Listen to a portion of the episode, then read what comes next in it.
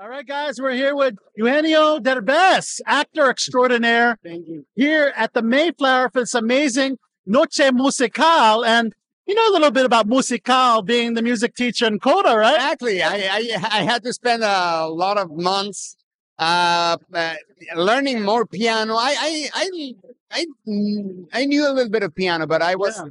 I really had to teach how to teach singing lessons, Yes. how to uh, direct a, a uh, people singing. It was really complicated.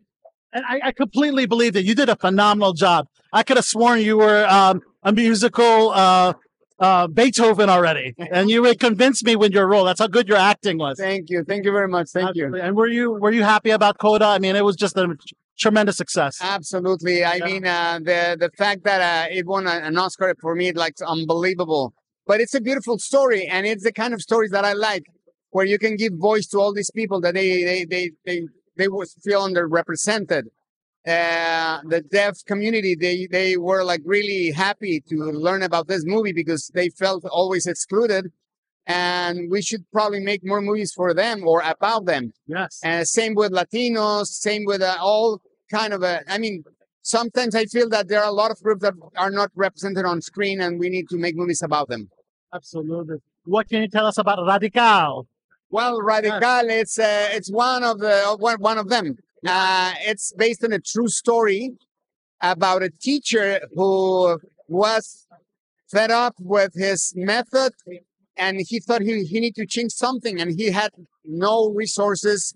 Everything was against him. They didn't have any anything in this small school in Matamoros, Mexico. And he was trying to change something and, and, and he started like doing some research online and he came up with a method where he changed the way his students were thinking and he taught them to think, not to memorize. And next year they became the number one in, in the entire country. And actually, one of the, the of his students, a girl named Paloma, was number one nationwide.